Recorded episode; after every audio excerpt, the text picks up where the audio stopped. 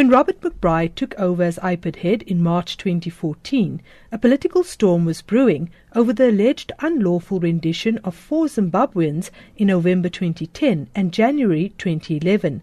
An initial report from the police watchdog found that the head of the Hawks, Lieutenant General Anwar Dramat, and a provincial head, Major General Shadrack Sibiya, were implicated in the renditions.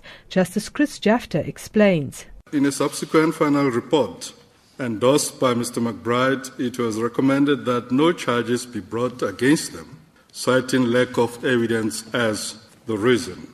Mr. McBride was accused of unlawfully tampering with the report.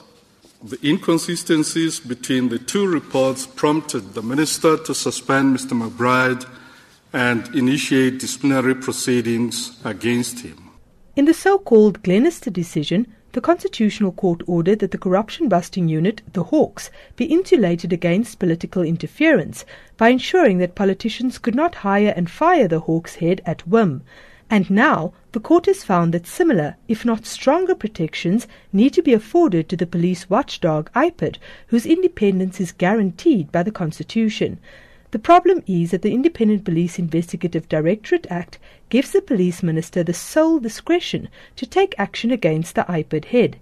In a unanimous decision read by Justice Chris Jafta, the court ordered changes to the law. The court emphasizes the need to protect the directorate from undue influence or political pressure by ensuring that appropriate mechanisms for accountability and oversight are in place. This would include, among others, security of tenure. Although he at first opposed McBride's court action, the minister later conceded that the IPID Act did not pass constitutional muster.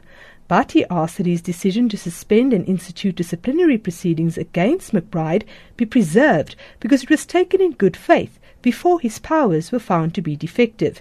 He also complained that to set aside his decision would disrupt the process and allow McBride to return to office in the face of serious misconduct. But the highest court in the land was having none of it. With regard to remedy, the minister's contention that his decisions ought to be preserved despite having been taken in terms of constitutionally invalid provisions was rejected as unsupported by law.